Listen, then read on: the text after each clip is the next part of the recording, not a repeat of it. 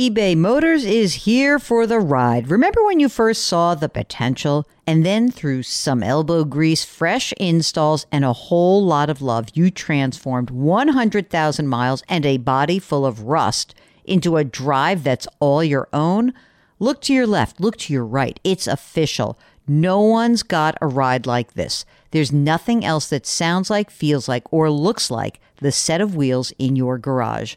With over 122 million parts, you can make sure your number one ride or die stays running smoothly. So there's no limit to how far you can take it. Brake kits, turbochargers, engines, exhaust kits, roof racks, LED headlights, bumpers, whatever your baby needs eBay Motors has it. And with eBay Guaranteed Fit, it's guaranteed to fit your ride the first time, every time, or your money back. Plus, at these prices, well, you're burning rubber, not cash.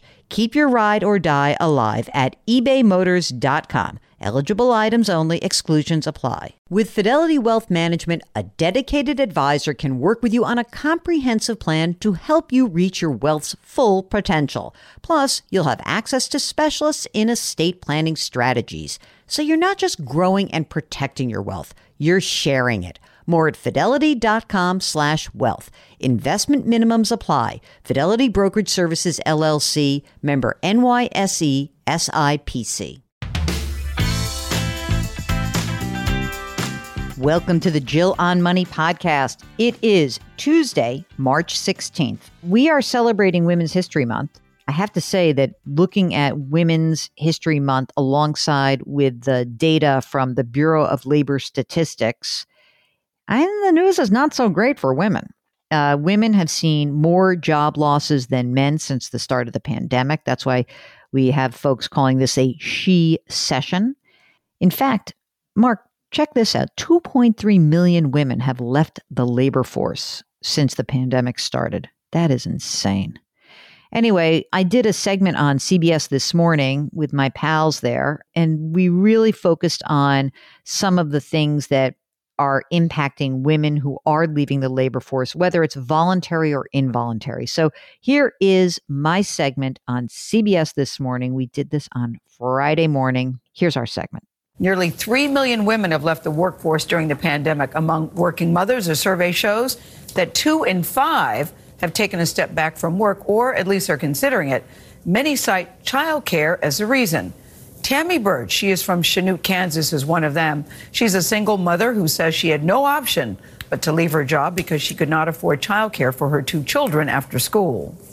Really, girl, how was your day at school? It was the scariest thing I've ever done to leave my job. Before the pandemic, Tammy Birch was able to bring her 10 year old twins to the assisted living facility where she worked. I had to quit because the facility went on lockdown. I couldn't bring my kids to work anymore. I didn't have anybody for childcare, so uh, of course I had to stay home with them. I've looked for temporary jobs online where I could work from home, but there really isn't anything around here that I can do without a college degree.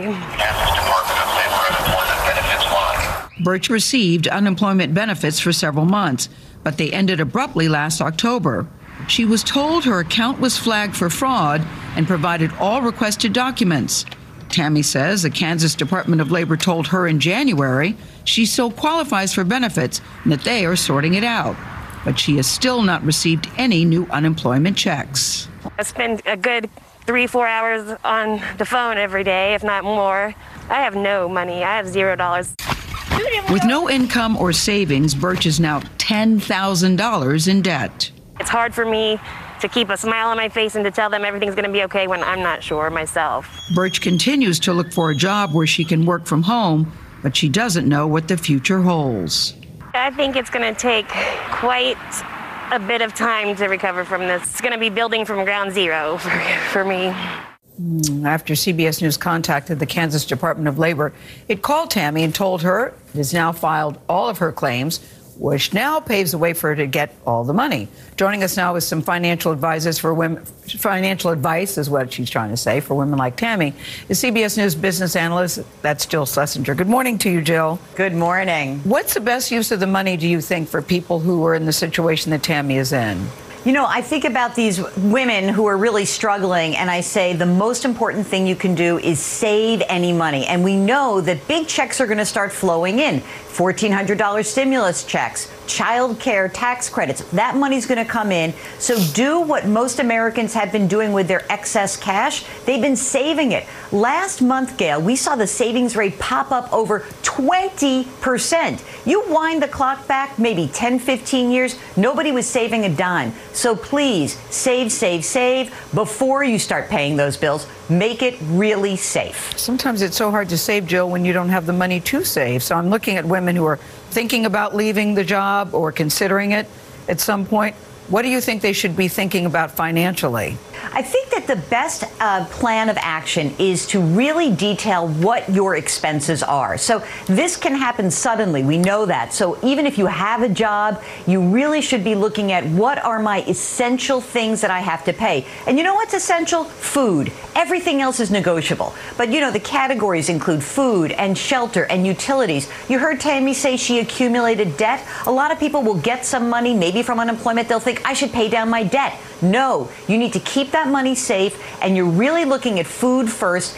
Everything else is negotiable. And remember, you can never hide. In a situation where you've lost your job suddenly, you've got to notify every single person that's out there, whether you owe money to them, a utility provider, a landlord. Get on the record and say, COVID has impacted my life. And this is whether you leave voluntarily or involuntarily. Remember, Tammy is actually really classified as an as a voluntary, but she doesn't feel that way. She had no one to take care of her kids. So she has to really notify everyone out there. Obviously, Jill, people are really worried about health care in this pandemic. If you've lost your job, what are your health care options? Well, you know, with this new bill that was just passed, I want people to pay attention to the Affordable Care Act. For the next two years, Premiums are capped at 8.5% of your modified adjusted gross income. That means way more people are going to qualify for the Affordable Care Act. Also, remember, you'll get more tax credits. There is, of course, Medicaid if you need it. And as we know, there is COBRA. COBRA is existing coverage, which the government will pay for from April through September of this year. So, three important programs. Check them out. Well, that's it for the program. And that was a great segment. And we're going to keep talking about this She session on this program and make sure that we are here as a resource for you. So if you have found yourself working from home and juggling your kids, man or woman, and you need some help juggling your finances too, send us an email. Ask Jill at JillOnMoney.com ask Jill at JillOnMoney.com. And if you're on our website, if you're on the JillOnMoney.com website, you can always click on the contact button. Don't forget to tell us if you want to come on the air live. That would be great.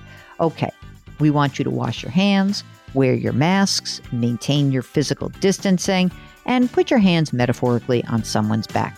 We'll talk to you tomorrow.